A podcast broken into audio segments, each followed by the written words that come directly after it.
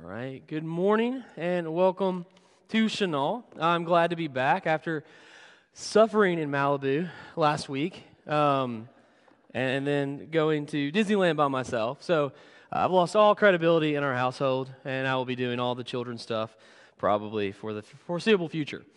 But uh, glad to be back with, with who I believe are some of the best people in Arkansas. Uh, I spent a lot of time with, with a group of ministers last week, which is one of my least favorite things to do. And, and one of the things that, that I realize, and I mean this in all sincerity, is like how blessed I am to work with you all. Uh, how, how blessed I am to have an eldership that cares about not just my family, but all of your families too. Like, Chenal is a great place. And even though we are not close to the beach, I still think we're the best. So, if you would bow with me, and then we'll get started. Heavenly Father, God, thank you for today. God, thank you for the opportunity that we have to come together, Lord, to uh, share in communion, God, to sing praises to you, uh, to fellowship with one another, and, and for a period right now to study your word. God, I ask that you speak through me and allow these, this text to, to come alive. And it's your son that we pray. Amen. Now, uh, my, this is my son's lunchbox. Uh, it is a Minecraft lunchbox. I don't know what Minecraft is. Hopefully, it's nothing bad. I should have Googled that ahead of time. But as I present it to all of you right here, uh, but this is my son's lunchbox. He, he takes this lunchbox to school every single day. Now, we, we checked him out of school on Friday, which meant this lunchbox has been in our car for the last three days. And when I opened it a little while ago, it shows. Um, there's a couple of uh, loose gummies, if anyone is hungry, that you can have in this. But every single day, Whitney gets up and she packs this kid's lunch, like religiously. And she does her best to put a couple of healthy things in it. Normally, there's some apple slices with peanut butter, rejects it. Uh, there's often a granola bar that gets to ride almost all week long until he eats it. It's Monday, Tuesday, Wednesday, Thursday, granola bar hanging out in here. Uh, there's often a uh, yogurt stick that we know he eats uh, because Judah doesn't want to add trash to the school. He puts that yogurt stick back in this bag, and so the rest of the yogurt that's not consumed, it's just hanging out of the bottom. Kind of a nice little swamp situation here. But this lunchbox is, is all he will eat. Judah is an extremely picky eater. Uh, we have tried everything. Whitney has, Whitney has tried everything um, just to make sure this kid has a variety in his diet. But there's a, just a few staples. And I say that because when he goes to school, he's got to have this lunchbox. Because even though he's got this lunchbox, there's nothing that brings more fear into Judah Kittinger than this. Who remembers these things? The lunchroom tray.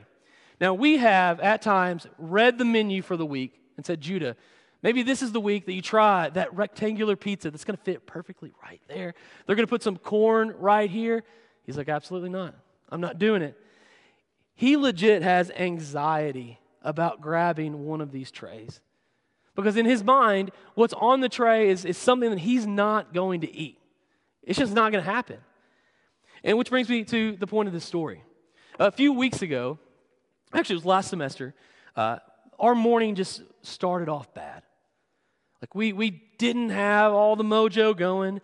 Uh, he got up super late and he was just kind of groggy and, and we were like, hey, dude, you've got to go to school today. We're like, let's get the wheels moving. It's not happening. We, we are rushing to get out of the house, and then I see him grab his book bag and his lunchbox in two separate hands. Now, normally that lunchbox is falling on the floor. No one said anything. Thank you for that. Normally that lunchbox is in the book bag. But this day it's in one hand, book bag in the other. We're rushing to school. We get him there right before the tardy bell. And uh, I said, Hey, Jude, I love you. Have a great day. He says, Okay. means a lot. Uh, didn't say it back, but uh, it's like parenting. They're like, always tell your kids you, they love you, you love them. And if they don't say it back, you're like, oh, hurts. But uh, he gets out, he runs into school, makes it on time, and I drive out here. Uh, that's what I love to drop him off school. I come right out to the office. And as I turn to get my bag, I see in his seat the lunchbox. And I'm like, oh. I'm a good dad. I try to be, at least on paper. Um, And so what I decided to do is I just I start my car, I drive back over to Midtown where Judah goes to school, and uh, I take it to the office. Now school had already started; they'd already had their kind of their first thing for the day, and so I, I told the lunch or the lady in the office, "Hey, this lunchbox is for Judah Kittinger. I, am not going to have you interrupt his class. I don't want you like to pull him out or anything like that. Just before lunch, if you don't mind, to call his class and tell him that his lunchbox is in the office." Now, this is a story that I'm using in a sermon, so you know that's not what happened. I do not at all blame anybody in the school. Because if you've been in a school, there's a lot of stuff happening that is way more important and more immediately needed than a kid's lunchbox. But for whatever rhyme or reason, that call never was made, the lunchbox was never given. Now, a lot of you know Judah, and so you know that the kid has a big heart, but he is a softy too. He doesn't like any conflict. He doesn't like to get in trouble. He, he just, he, he doesn't even really like to call attention to himself. I know some of you are like, really? Yeah. So lunch comes around, and Judah is like, I don't have a lunchbox. And again, I, going back to this tray that I'm definitely returning to Amazon, in his, in his mind, he's like, I'm going to have to eat one of these off of this tray. And so, what Judah does, this is kind of where the story starts to break me. When they, when they get in line and they, they go to the lunchroom, uh, Judah sees the bathroom. And Judah just dips into the bathroom. And uh, again, uh, I'm a softy too, I guess. But uh, it's like, where does he get it from? But he goes in the bathroom and he starts to cry. Um, and this is a story, like, I wasn't there. This is a story that we were told. Um, he starts to cry in the bathroom. Because in, in Judah's mind, and this is where I'm like, I'm making a point, but I'm also really getting emotional. Uh, he's forgotten. Someone has forgotten his lunch. Now, he knows who it is mom, dad, uh, suspects one and two. Um, but he goes in the bathroom, he starts to cry. Because there's, you know, again, he's no way he's in off that tray. His lunchbox, which is at this point like a safety blanket, isn't there. He's, he's been forgotten.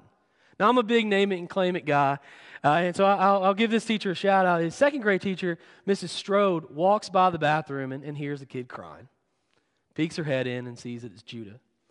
She takes Judah. She says, Hey, like, let's not cry in the bathroom.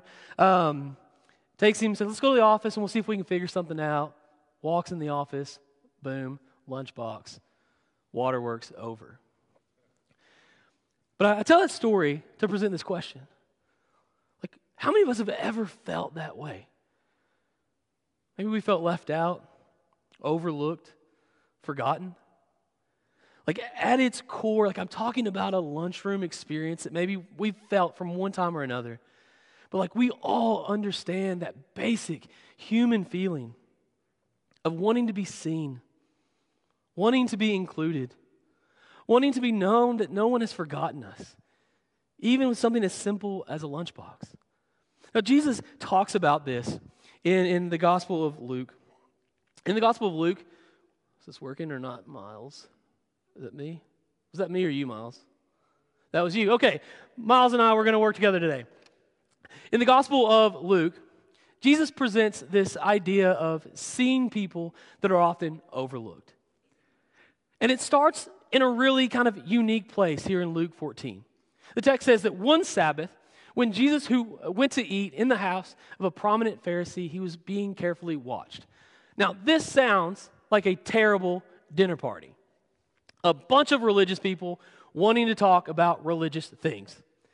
And what the Pharisees are really trying to do, as some commentaries will kind of uh, try to present, the Pharisees are kind of being like spies. Like they are welcoming Jesus into this dinner party, but what they're really trying to do is to entrap Jesus, which is a terrible dinner party. No one ever wants to go to a dinner party and feel like you're going to be trapped. It's a terrible dinner party. And so it's like on the menu is really like theological topics and pharisaical tricks. Next, next text, Miles. There in front of them was a man suffering abnormal swelling of his body. Jesus asked the Pharisees and the experts in the law, Is it lawful to heal on the Sabbath or not?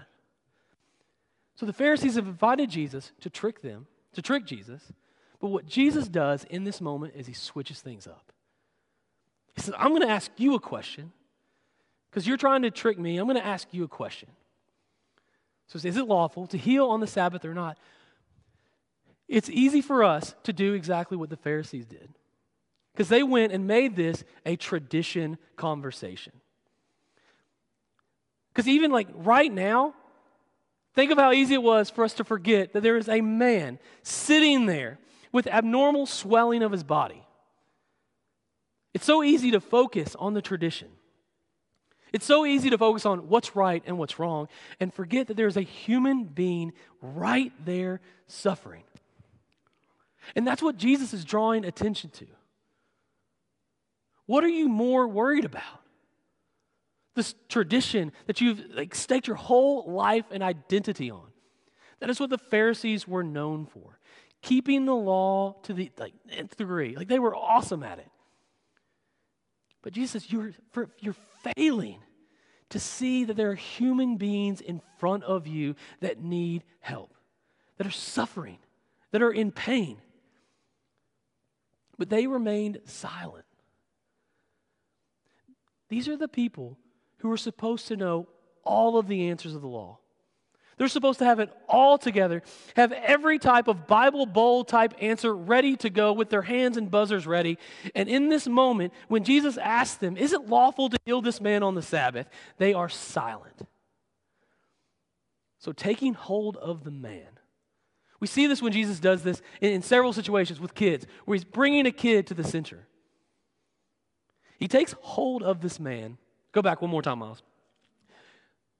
He healed him and sent him on his way. I love the opening of this story because it reminds us that sometimes we overlook people who need our help because we're more worried about making sure that we're checking a list. Jesus takes this dinner party and turns it into this conversation of who are you overlooking? Who have you forgotten? Who are you ignoring? And more than that, what are the reasons that you're doing this? One of the things that, that keeps coming to mind when I think about the opening of this story is how I always have the most important phone call on the planet when I get stopped and there's a panhandler. All of a sudden, the President of the United States is calling me, and I'm like, all right, I've got to take this call, and I'm going to weirdly only look forward. When I do that, I'm ignoring another person's humanity. I don't always have to give that person a dollar or whatever. But it doesn't cost me anything to smile and say, man, I hope you have a great day. It doesn't cost me a thing. But often what I choose to do is kind of what the Pharisees do. Is I remain silent when I see someone who might need to know that somebody else sees them for the first time. Let's go to that next verse, Miles. The story continues. It says, When he noticed how the guest picked the places of honor at the table, I love this because this is how you know that Jesus was like feeling himself. Like, because now we're kind of cooking with oil, as my grandmother would say. He, he's just taught them a lesson about who are you not seeing? Who are you overlooking? Who are you ignoring? And so then he picks it up in verse 7. When he noticed how the guest picked the places of honor at the table, he told them this parable.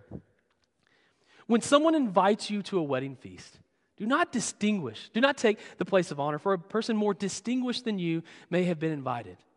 If so, the host uh, who invited both of you will come and say, Give this person your seat. Then, humiliated, you will have to take the least important place. Jesus, right now, in this text, is getting at their pride. He's really driving home this point of what is the most important thing for you? Is it seeing people? Is it serving people? Or is it having the best seat at the table? I was at a dinner the other night with a bunch of preachers, and I sat back because I wanted to see who was going to sit where. And also, I didn't want to sit by certain people, so I was also playing that game too. But we, we do this like almost like, uh, un, uh, like unconsciously sometimes, where you try to take the head seat of the table. And I remember when there, was, there wasn't room and they had to force somebody to sit at one end of the table, you could tell the person didn't even want to do it because they understood, like, they're at the head of the table. We understand this in, all, in our culture, and they did as well. But what Jesus is, is pushing here is hierarchy. Do you think that you're better than somebody else? And what he's, what he's emphasizing here is sometimes when you think that you're better than somebody else, you're going to get humiliated. Let's go to the next one, Miles. Verse 10 But when you are invited, take the lowest place. There was this thing that they did in the ancient world that we would never do today, which is where when you invite somebody to your party, you're hoping that they extend an invitation to you. We would never do that today.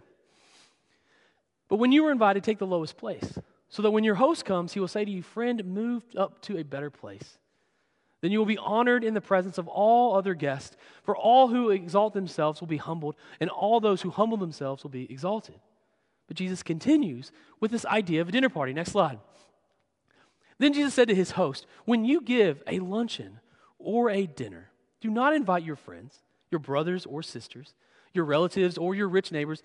If you do, they may invite you back, and so you will be repaid. Again, there's that like exchange that happens in this culture where you're inviting someone to a dinner party hoping that they invite you to their future dinner party. Next one.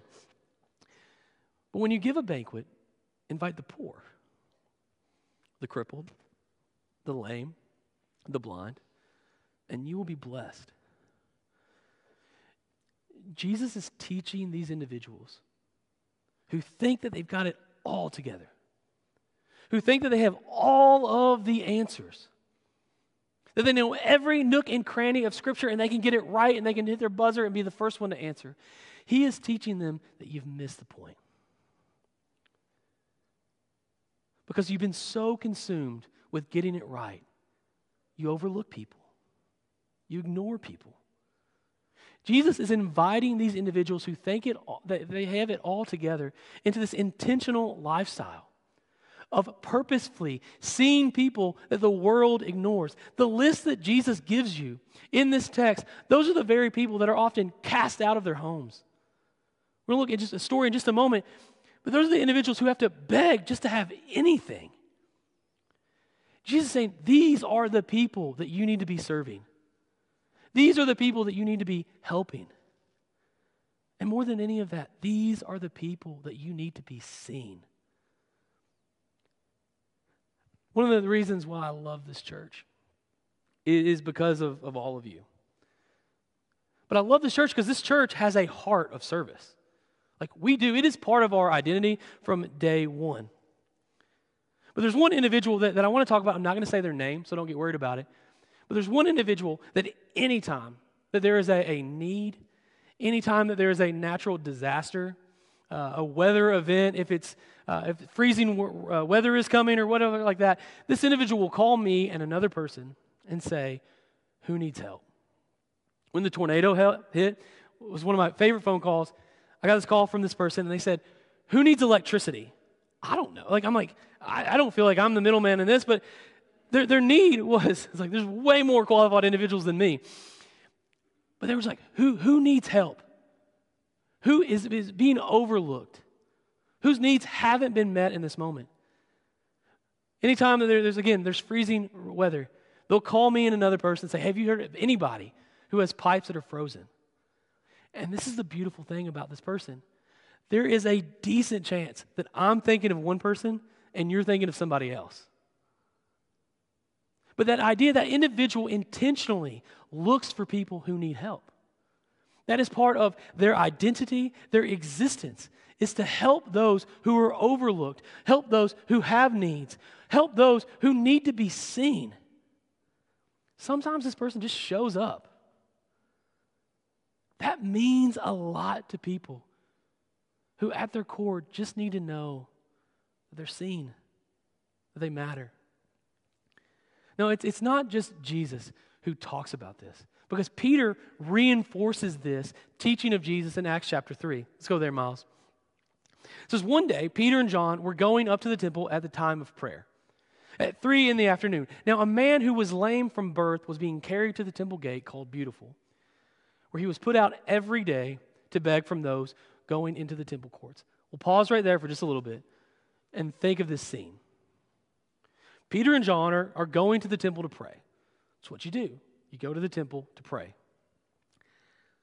Now it says, a lame man from birth. Now, Luke includes, Luke is very intentional when he writes. He gives you these, these details that he wants you to understand, like, pay attention to this. So when Luke adds the detail that this is a lame man from birth, he's wanting you to know this man hasn't walked, can't walk, physically can't do it. But more than that, Luke is showing you that this is wrapped up in who this individual is and how people see him if they see him. Every single day, this individual went to the temple gate called Beautiful and begged for money. This is one of the individuals that when Jesus talked about, these are the people to see, these are the people to serve, these are the people to care about, these are the people to invite to your dinner party. This is who Jesus is talking about. Somebody that society has left out to just fend for themselves. Every day he goes to the temple to beg. Next text. When he saw Peter and John about to enter, he asked them for money. We, we have all at one point in our lives have been in this situation where somebody comes up to us and just says, Hey, can I have a dollar? Anything you can give me will help. We, we, we understand this kind of human element. But again, Luke is intentional. Peter looked straight at him, as did John. Now, we, we, we don't have a video of this, we don't have a, a picture of this. But I would argue, based off of what this man has to do, his head's down. He's probably intimidated. He probably even feels bad asking people for money. But it's how he survives, it's how he exists. He probably feels guilty, unworthy. Because Peter looked straight at him, as did John. Then Peter said, Look at us. This man had been doing this his entire life. Going to this temple gate every single day, asking for money. His head's down, probably he has a, maybe a, a, a cup or a jar or something like that. But in this scene, everything changes for this man. Because Peter and John say, Look at us. They are saying, We see you. We know that every person that has walked past you, maybe they've given you a coin, maybe they haven't, they've just ignored you. But Peter and John are echoing the teachings that we see in Luke 14 that Jesus says, Notice the people that the world overlooks, serve the people that the world refuses to serve. Peter and John are living that out in Acts 3. Say, Look at us. So the man gave them his attention, expecting to get something from them. This is why I love this story. This man still thinks we're having a worldly conversation. He still thinks that what is about to happen is going to be like an exchange of goods, an exchange of money. Next one, Miles. Then Peter said, Silver or gold I do not have. If you've ever uh, tried to start off like talking to a panhandler, this isn't the best way to do it. I would just tell you that today. But Peter says, Silver or gold I do not have. But what I have, I do, what I do have, I give you. In the name of Jesus Christ of Nazareth, walk. I think you probably could have heard a pin drop. Because we've just learned that this man has not been able to walk a day since he was born. And Peter and John are there, and they say, We're going to give you something that is so much more valuable than money. We're going to give you something that will change your life. Yes, we're having a conversation where you're asking for money, but we're going to give you something better. Taking him by the right hand, he helped him up. I would argue that in these few verses, this man is experiencing so many things that he has not experienced in a very, very long time, if ever.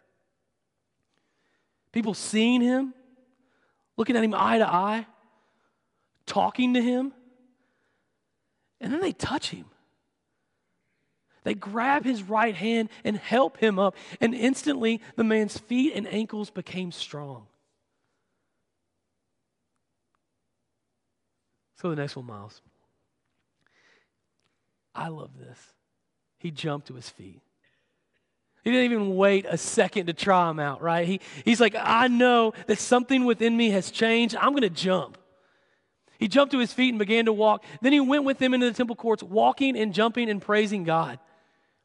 When all the people saw him walking and praising God, they recognized him as the same man who used to sit begging at the temple gate called Beautiful. And they were filled with wonder and amazement at what had happened to him. I talk a lot about legacy building. I think it's something that, that churches should intentionally be doing. Where I pour into another person, that person pours into another person, and so on and so forth. That is what is occurring here. Peter and John have poured into this man who has never experienced Jesus before. And the first thing that this guy does is he starts showing people what has happened to him, thus pouring into other people. Next slide, Miles. While the man held on to Peter and John, this is how you know this man has experienced something. This is likely a grown man. He won't let him go. After Judah lost his lunchbox, guess who was more intentional with making sure that lunchbox was in the lunch bag, in the book bag? When you experience something like that, you don't want to let it go. You don't want to risk it being lost. So while the man held on to Peter and John, all the people were astonished and came running to him in the place called Solomon's Colonnade. Next one. This is the last one. When Peter saw this, this is how you know Peter's a preacher. Peter sees a crowd gather and he's like, All right, listen up. I got a sermon for you. Peter saw this, he said to them, Fellow Israelites, why does this surprise you? Why do you stare at us if by our own power or godliness, godliness, we made this man walk? The text will continue with Peter talking about what God has done.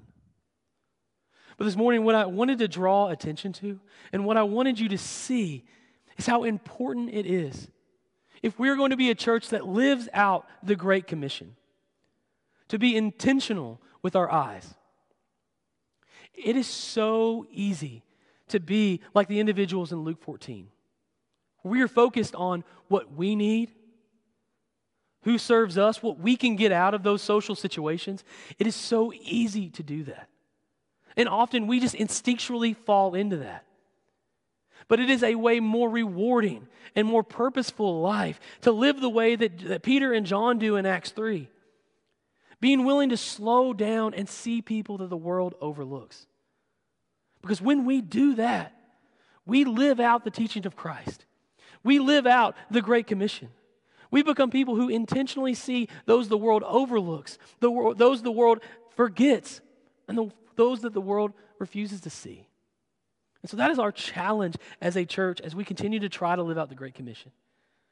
We want to be a church that goes and does things. We want to serve our neighbors, serve our community.